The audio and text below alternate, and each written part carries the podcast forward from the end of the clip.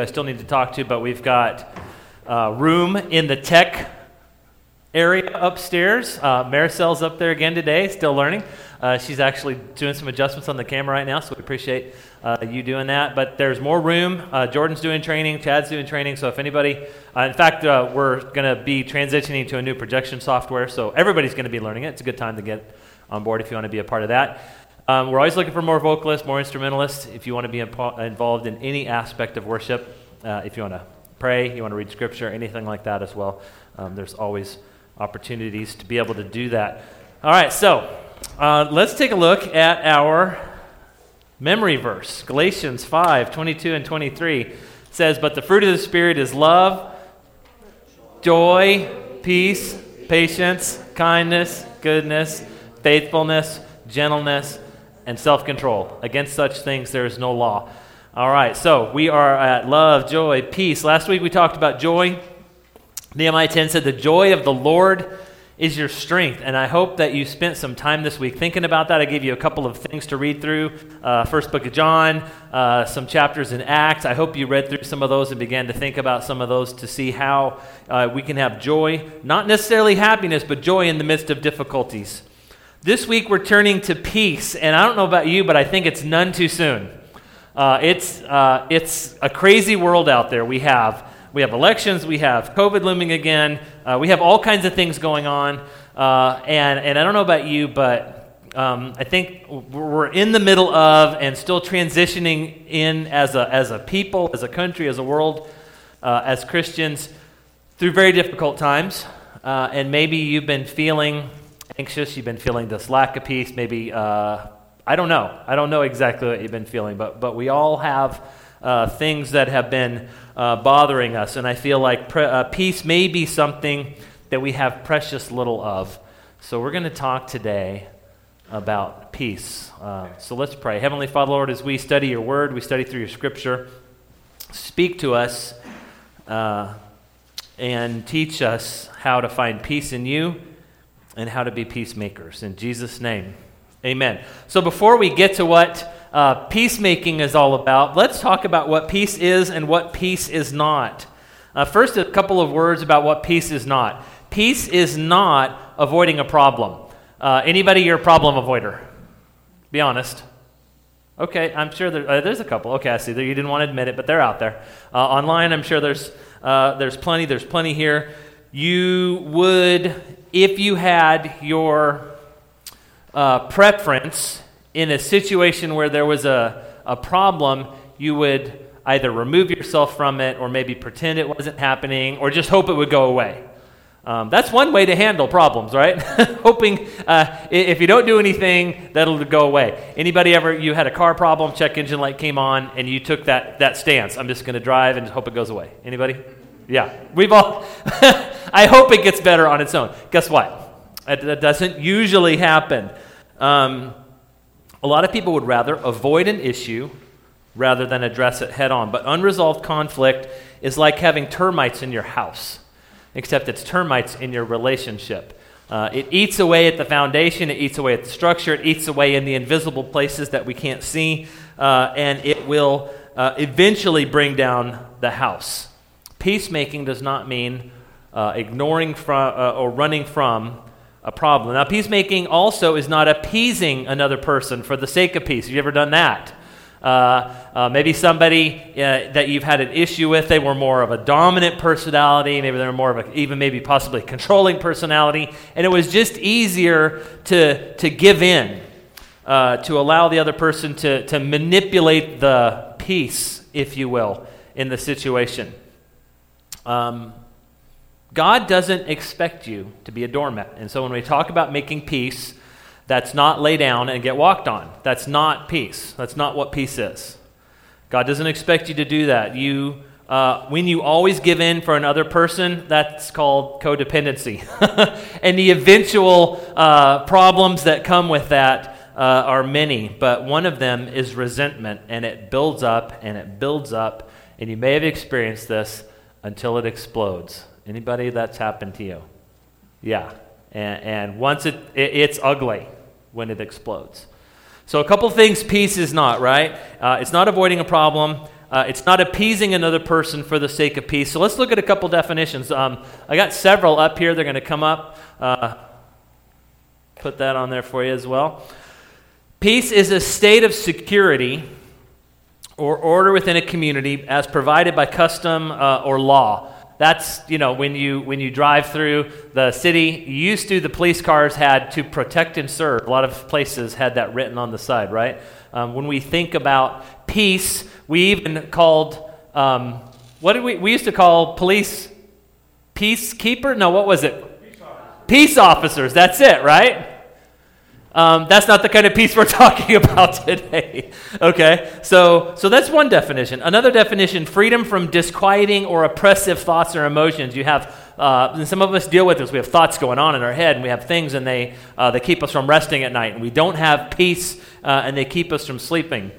Another kind of peace is harmony in personal relationships, and then one that you might think of uh, between countries or or peoples uh, is a pact or agreement to end hostilities, a peace treaty, if you will, between those who have been at war, uh, between possibly countries or states, however that, that might work out.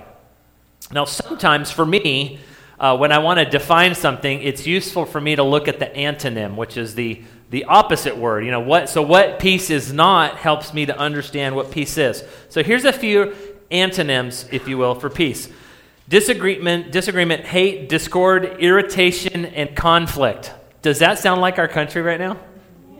It does, doesn't it? It does.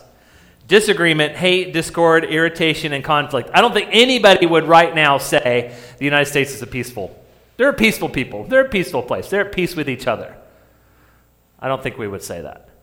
Uh, I hope that people would say Christians are at peace with each other. But that's not always true either, is it? I hope people would look at Elmwood Park Community Church and say, the people at that church, they're peaceful, they're peace loving, they're peacemakers. And so that's what we're going to talk about today because as all of the, the pressure, this is like a pressure cooker right now in our, in, our, in our world, within our country especially, and in our state, and in the cities we live in, with the election pressing down, uh, and, and differences of opinion pressing down, and COVID looming. There's a lot of things to be disagreeable about, aren't they? A myriad of things. We have more things to disagree about now, I think, than we've, than we've ever had before.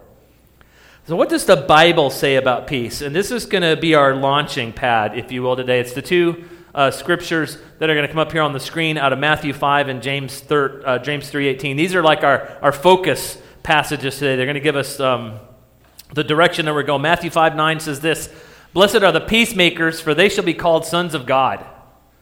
Blessed are the peacemakers. And in James 3:18 says uh, that there's going to be a harvest of righteousness that is sown in peace by those who make peace.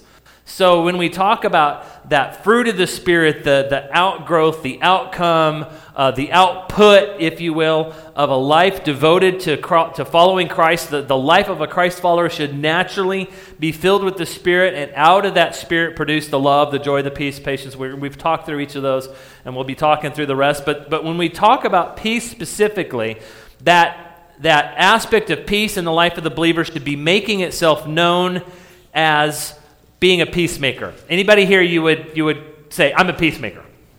Any middle children? Lydia's a middle child. She's raising her hand. Um, in fact, it's funny. If you've ever done like birth order books where you've read about firstborn, secondborn, thirdborn, you got to have at least three to have a middle. Um, typically, the middle child has uh, elements or characteristics of peacemaking. Any other middle children in here besides Lydia? No. what? You're you're a middle?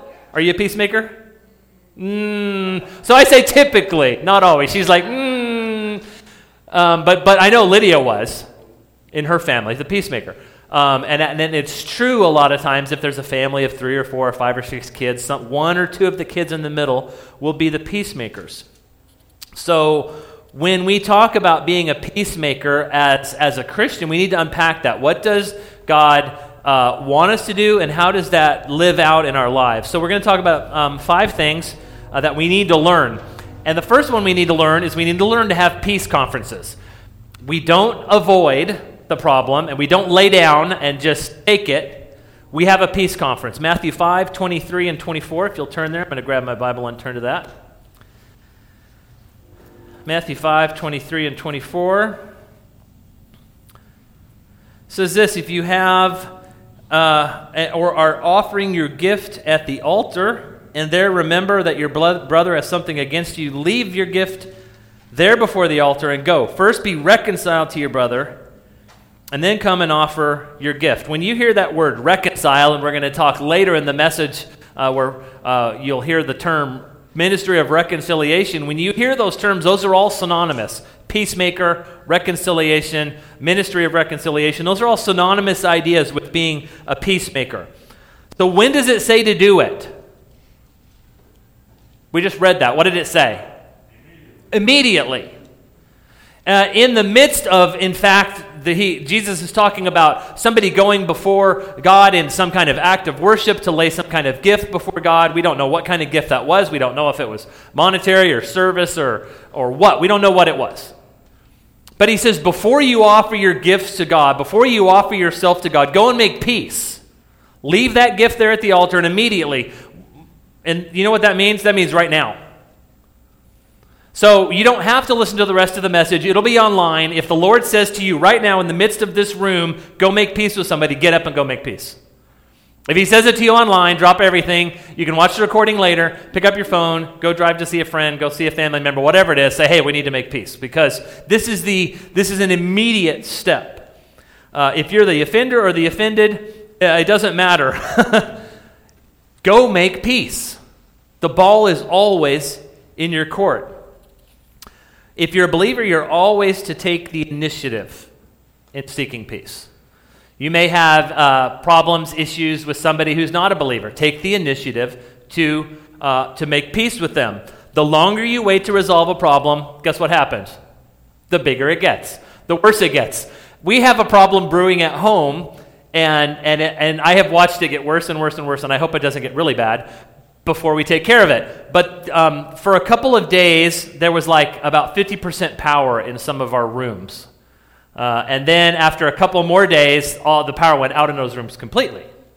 And now, if you turn the light switches or the breakers, nothing happens. The power doesn't come on in those rooms anymore. Um, I hope it doesn't get worse. We're going to call an electrician. We're going to set up a time. We're going to have somebody come. We're going to have them fix it. Um, but it's just like the car. It's like the check engine light. It's like any kind of problem you have in life. If you wait, it will get worse.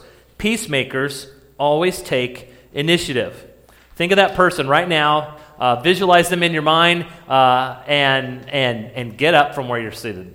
Get up from where you're seated, get up from where you're at at home, grab the phone, uh, send an email, whatever it is you need to do to make contact with that person, and begin to make peace by setting up a peace conference. The next thing you need to do is learn to uh, to, I, I, wrote empathize with people's feelings. Lydia, again, she's got the, the gift of empathy. She feels for people. You may be one of those people. You, you, you see somebody struggling with a problem or they have a, a loss or something, and you just you feel what they're feeling. Um, Lydia's like that. Somebody has something where, where uh, they see there's something bad happening and they're crying, Lydia will cry with them. In fact, Scripture says that we're supposed to do that. So whether you're empathetic or not, it's something we should be working on.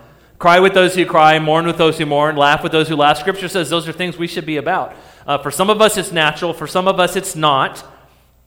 1 Peter 3 8 uh, talks directly about this in our lives. And he says, Finally, all of you have unity of mind, sympathy, brotherly love, a tender heart, and a humble mind. Anybody in here, you've got a tender heart?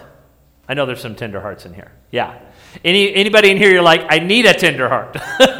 anybody online is like, I need my heart tenderized. It, it, it can be hard sometimes. What we're, what we're talking about here is that when you have this, this peace conference with a person, when you sit down, when you talk with somebody, whether it's a husband, wife, parent, teenager, coworker, neighbor, whatever it is, one of the first things you do to be, and, and Lydia reminds me of this all the time. Uh, in fact, and I, I'm also learning to be a coach, which not like a sports coach, but like a, a coach for church planters or a coach for pastors or coach for people in ministry. And one of the things they tell you, the very first thing you have to do is learn to listen. And so I have little post it notes in my coaching book, and it says, Stop talking and listen. So I remind myself, I open it up and it says, listen more. I have all these little post it notes written around. To be empathetic, you have to listen to somebody. You have to have stop talking. You have to stop thinking about yourself. Remember, we're not the center. You're not the center. I'm not the center. When you're trying to make peace with somebody else, think about them, listen to them, allow them to talk. We have to learn to listen because listening shows that we care. Again, the Bible says, Weep with those who weep, rejoice with those who rejoice. And in Philippians 2 4, it says, Look, each of you, uh, it says, Let each of you look not only to his own interests, but the interests of others. Interesting, isn't it? Paul knows. He knows we're selfish. he reminds us don't just look to your own interest, don't just look to the things that affect you, look to the interests of others. Now, it's interesting. I don't often, I, I do like sometimes look at the Hebrew and the Greek and that kind of stuff. I don't often talk about that um, because I think, I, I, I don't want ever anybody to get the idea, well, I have to know Hebrew and Greek to understand the Bible because you don't. You can study the Bible, you can read the Bible on your own, and God will speak to you through it. But this is an interesting one that idea, the word to look to, where he says, Let each of you not only uh, look to your own interests, but also to those of others. It comes from the word scopos, which is where we get scope, like a scope, like a microscope or a spotting scope you put on a, on a, on a, on a rifle. Telescope, microscope, stethoscope, and it literally means to focus on or to pay attention to. So when Paul says, let each of you not only look to his own interests, but also to those of the others, it's saying focus. This is the idea. When you read that, you should, you should be thinking focus. Where's my focus? When I'm having this, this peace conference and I'm talking to somebody, am I thinking about lunch or dinner? Uh, am I thinking about how you hurt me? Am I thinking about my issues? Or am I actually just listening? And, and, and I'm going to be one to say, I'm going to raise my hand on this one and say, sometimes I struggle with that. And I have a hard time with that. And Lydia has to remind me when we're talking, and she'll say, You're not listening to what I'm saying. Anybody you've ever heard that? Anybody ever said that to you? You know. Yeah. You're not listening. That's why I have those post it notes. Listen more. Stop talking. We have to learn to focus, to look to the, the needs and interests of another person. If we only focus on ourselves, we're going to be by ourselves.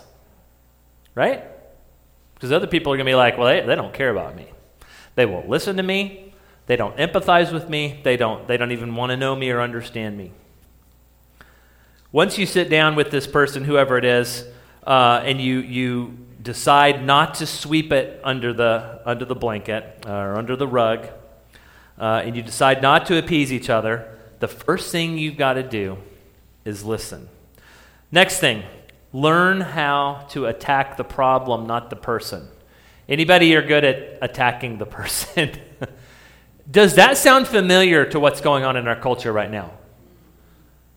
Almost to a, to a T, to a letter, uh, any kind of conversation, debate, uh, issue between two people on two sides of an issue, what are they doing? Attacking one another. They very, I very rarely hear anybody try to work an issue out anymore in the public eye where they're not attacking the other person. So when we talk about being peacemakers, we have to learn to, we have to, learn to attack problems and not people. Uh, for some of us, and I'm not going to ask you to raise your hand, it's easy to attack people. Some of us, it's just, it's come natural. I don't know any of you necessarily that do or don't have that, but you know whether you do or not. We attack the problem by facing the truth in the relationship of what's going on. We actually talk about the problem, we listen to the other person talk about the problem, and we address the problem. We don't attack the person. Proverbs 12 20 says, Deceit is in the heart of those who devise evil, but those who plan peace have joy. Look, there's a connection again to last week. Love, joy, peace, right? Those who have a, a plan for peace have joy. You, you want to know how to have all these, these elements, these characteristics of the, the big picture fruit of the Spirit in your life? Um, they're, they're interconnected. Joy is contingent on peace. And we're going to talk a little bit more about this as we continue through the message. But what's going on right now that you're pretending is not happening? Uh, what, what, are we, what are you ignoring? What issue is, is brewing uh, in your relationships? Scripture says the truth will set you free. So when we approach those issues and we call them by name and we sit down with another person who we have an issue with or a problem with, and we both agree to attack the problem together, the truth of that problem will set us free to attack the problem. Guess what happens when you attack the person? Defenses go up, right? Uh, ears close, right? You get your uh, you, you get tense in, and you, you realize, man, my hands hurt because I'm making fists. Anybody that's happened to you? you? You start talking about an issue and you just, you just get tense and you get angry.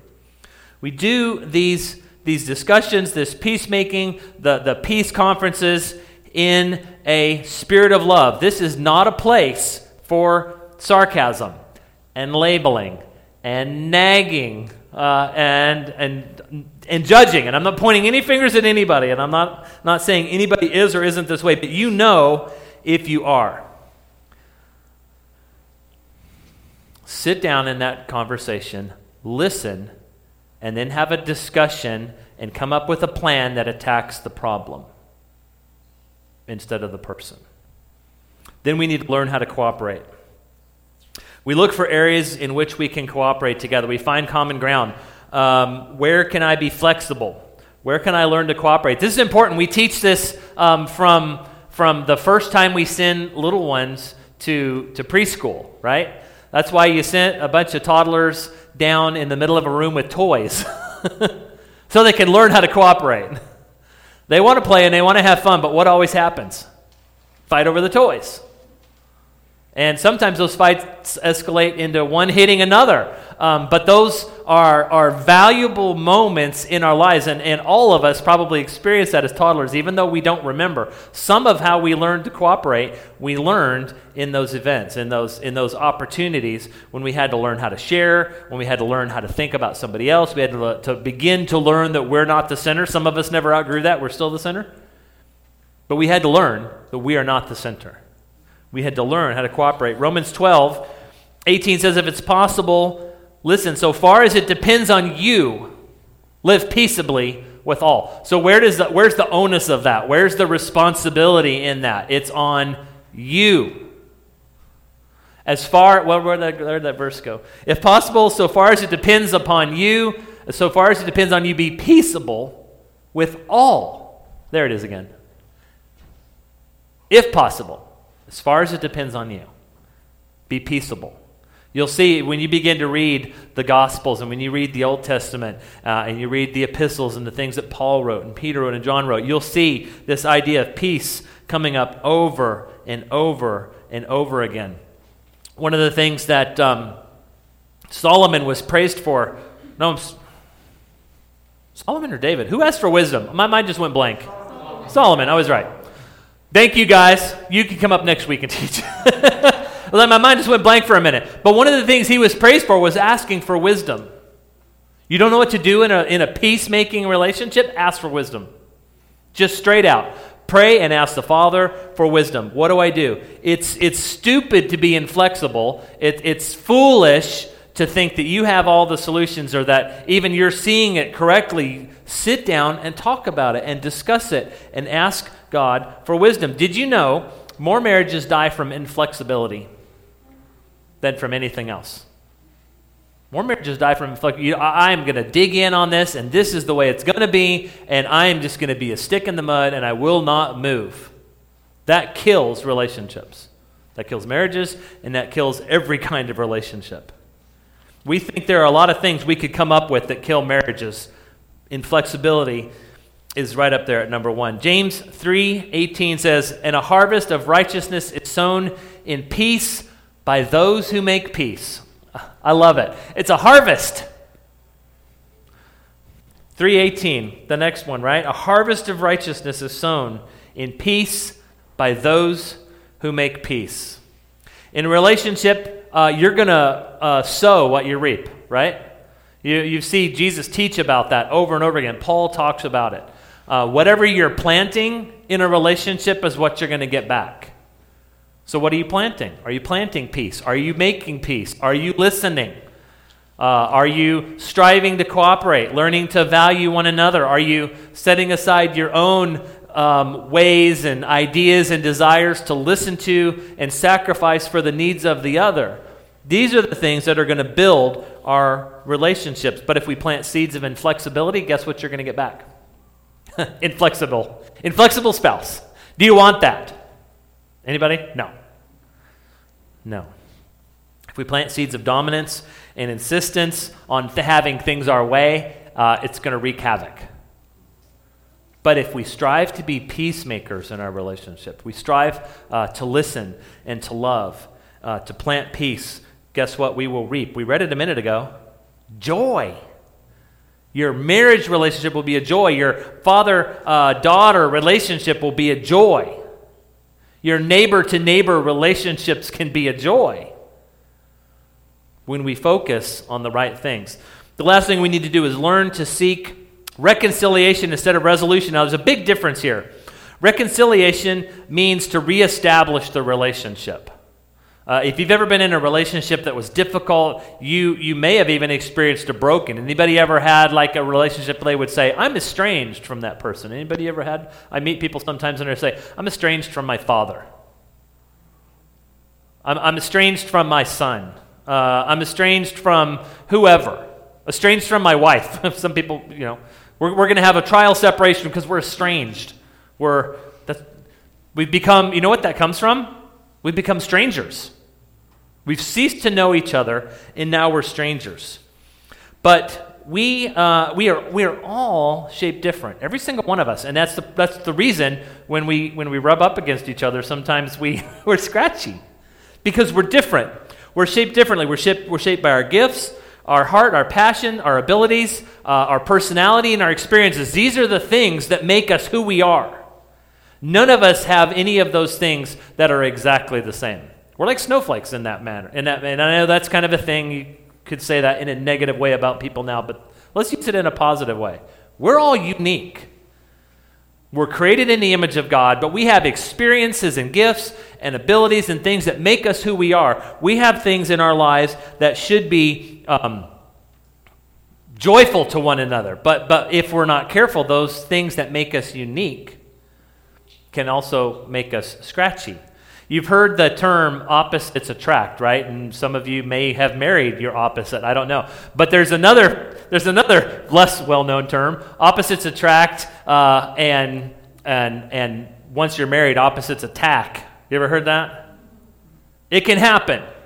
The things that you loved about the person now that you're together with them are the things that you hate. If we're not careful, that can happen in a relationship when we don't talk when we don't share, when we don't love, when we don't listen. We can be um, in a relationship and disagree on things without being disagreeable. But some of us will move to the point of becoming disagreeable. We can be um, unified in our relationship without having uniformity. The husband doesn't have to be like the wife, and the wife doesn't have to be like the husband. They can be who they are created in Christ together, and they can be in unity without being uniform. Lydia is still Lydia. I'm still me.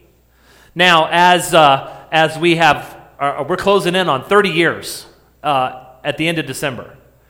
Have we become more alike? Yeah. We go, it's happening more and more. We'll go to a restaurant, we'll sit down, and we'll order exactly the same thing the same drink uh, the same meal, the same sides, the same dessert. It's, it's, it's a little alarming sometimes. It's like, what happened? we used to like order totally opposite things. She grew up in the South, I grew up in New Mexico. We ate totally different kinds of foods and seasonings growing up. Uh, my house, uh, we would open the seasoning cabinet and it was just like shelf after shelf of stuff, and that's how it is in our house today. In fact, we have a whole cabinet that's devoted just to Chinese and Japanese like liquids. You know, there's all kinds of sauces and it's just crazy. And in another cabinet, that's all the spices from all around the world, right? In Lydia's house growing up, there was salt and pepper. And that was it. and Grammy and Pop are probably listening today, and if they're not, they'll be listening later. They know it's true. Salt and pepper. Whenever we go and we cook there, we always have to go to the store and buy garlic powder. We buy all these spices and we put them in their cabinet, and then we come back like a year later and I open the cabinet and guess what's there? All the stuff that I bought, totally untouched. Right? It's funny. Um, so I don't know how that happened. uh, we came from such polar opposite, like eating uh, habits to now we order the same thing. Um, but there are still things about us that are different. Lydia's not like me in a lot of ways, and I'm not like her in a lot of ways. Um, we still have some rough edges, 30 years, and we still rub each other wrong sometimes, if you will. But God meant for those differences to be there. If God wanted two people to be exactly the same, then one of those people is unnecessary. He wants every person to be who they are. He wants every person to be created in his image, but molded by all of the parts and pieces and experience of their lives. 2 Corinthians 5:18 says this, all of this is from God, who through Christ reconciled us to himself and gave us the ministry of reconciliation. Um, now, again, that's synonymous with the idea of peacemaking. He wants us to be peacemakers. He wants us to be about the job or the role or the ministry of reconciliation. When we attempt to be a peacemaker, we're doing the work of God. Isn't that great?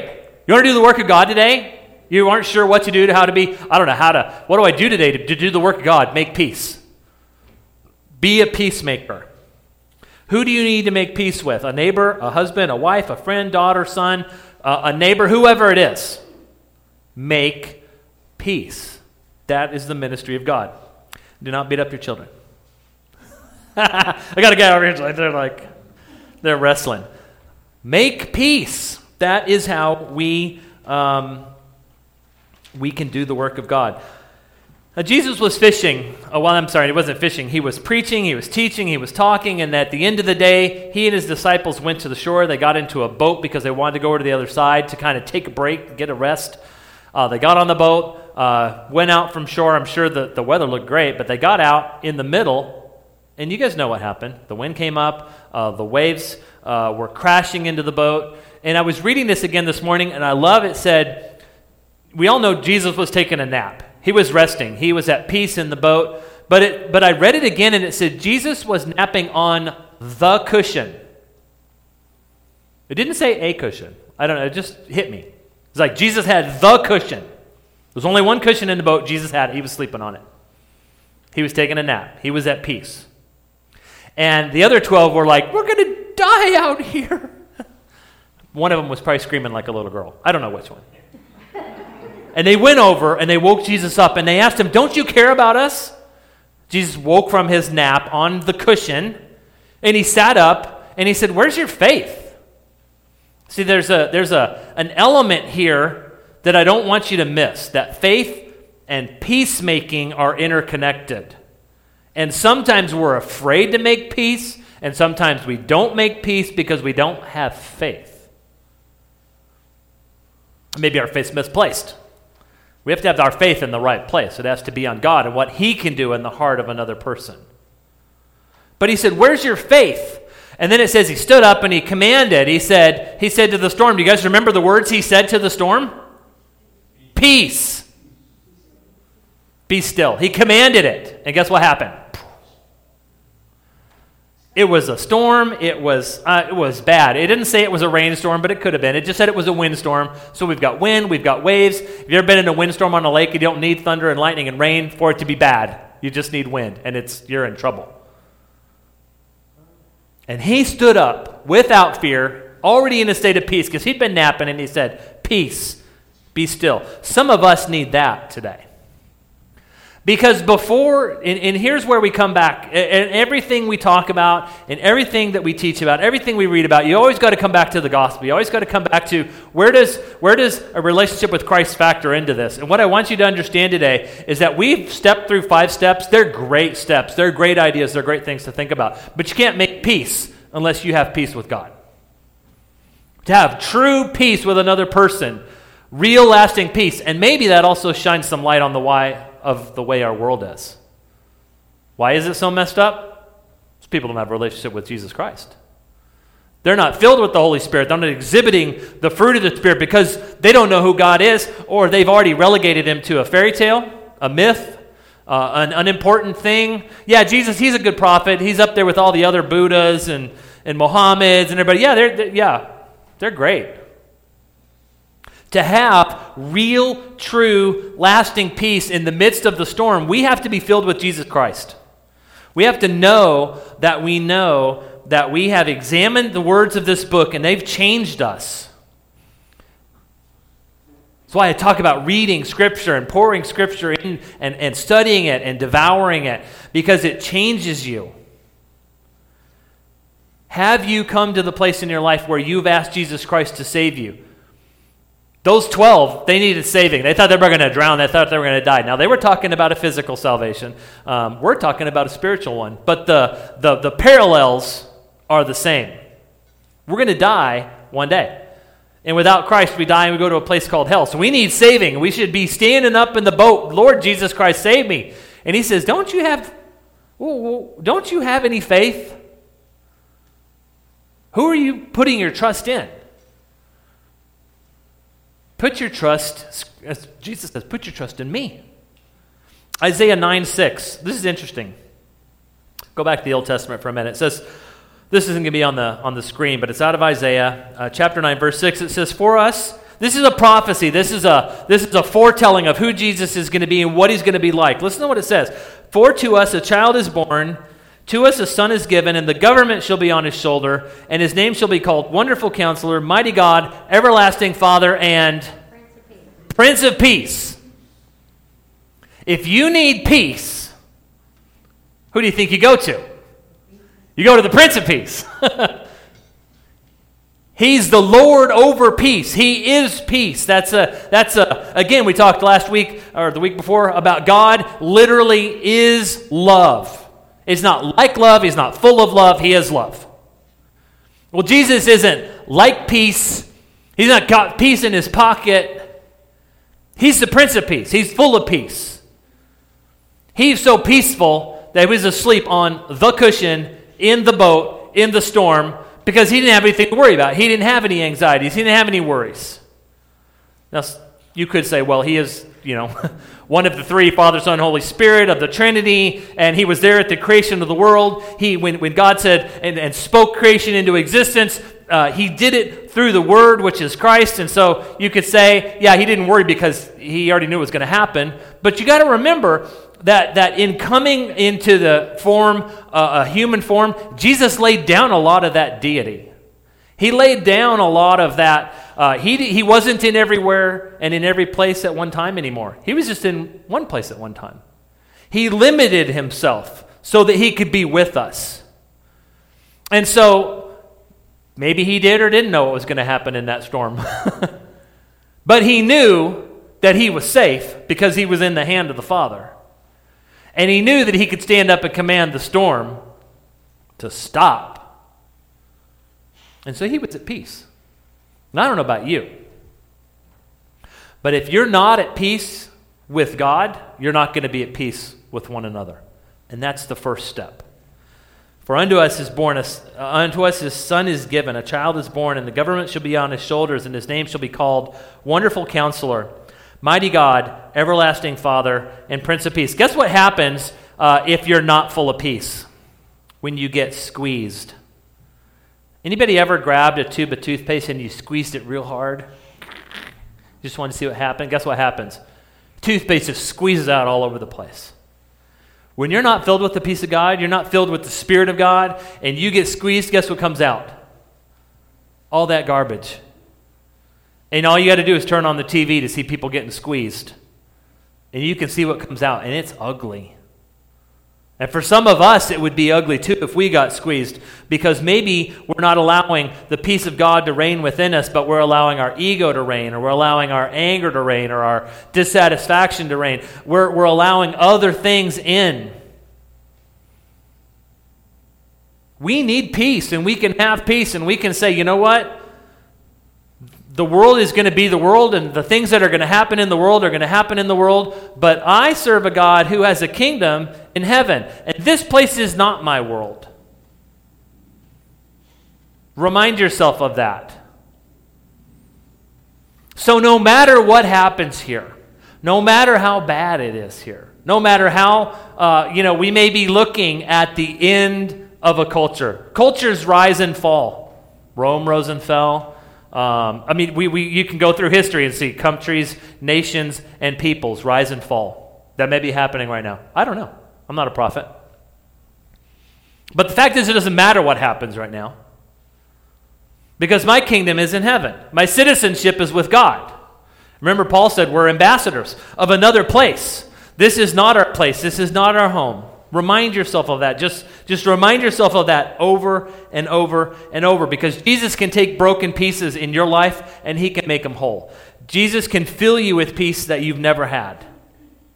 All we have to do is ask Lord Jesus Christ, come into my life. Save me from my sin. I have sinned against you. Lord, forgive me of my sin. I want to learn what it means to follow you. I want to learn what it, ha- what it means to have a new citizenship, a new kingdom, a new place to call home. I want to learn how to take a nap in a boat on the cushion in a storm and not worry about what's going to happen. Because you know what? A lot of us are in the boat right now. All of us are in the American boat. Unless you're online and you're not in the United States. And it's rocking and it's rolling. And Jesus Christ says to your heart, Peace, be still. And to your storm, he says, Peace, be still. If we call on the name of the Lord Jesus Christ and we believe in our heart God raised him from the dead, Scripture says you will be saved. Saved from the storm, saved from the result of my sin, saved from all of the brokenness in this world. Colossians 3:15 says this, and, and it was on the screen earlier. I'll put it back. We need to, we need to do this. We need to grab onto this. We need to, we need to make this a focus of our life. Let the peace of Christ rule in your heart, which uh, indicates to me there's something else probably there. What, what's going on in your heart today? What's ruling your heart? Is it anxiety? Remember, Paul says, Take your anxiety to me with thanksgiving and prayer, and I'll replace it with peace that passes all understanding. Let the peace of God the peace of Christ rule in your hearts. I'm going to put this up for our, our last thought. And then I, have got something I want to do. We're going to go a couple minutes longer today. Hey, it's all right. Blessed are the peacemakers. Blessed are the peacemakers. Just let that resonate with you this week. Think about that, ponder that, examine that, ask the Lord, seek the Lord this week and say, Lord, how can I be a peacemaker? Where do you need me to be a peacemaker? Where can I be involved in the job, in the role, in the ministry of reconciliation? In my house, where I work, in my neighborhood, in my community, wherever.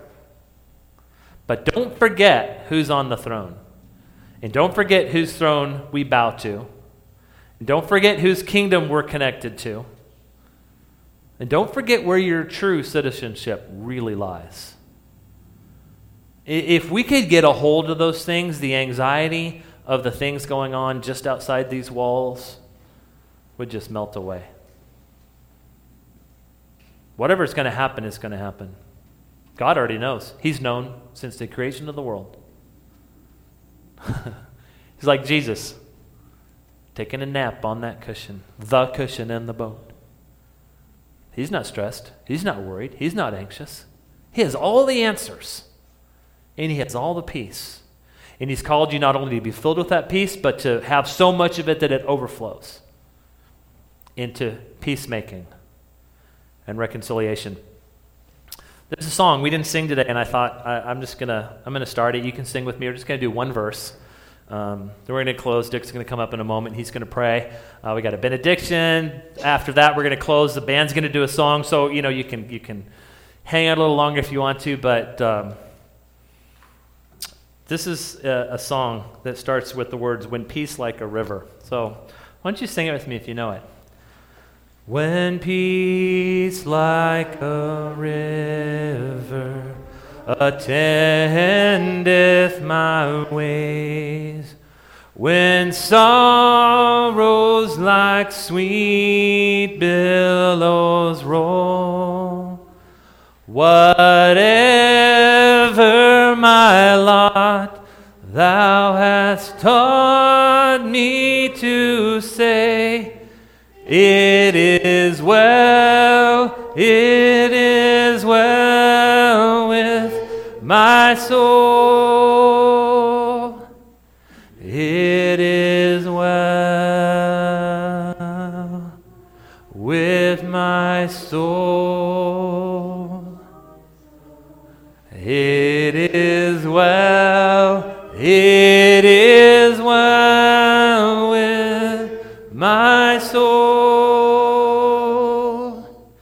you can truly say that today, that's a great thing. And the peace of God will guard your hearts and your minds in Christ Jesus. Dick, will lead us?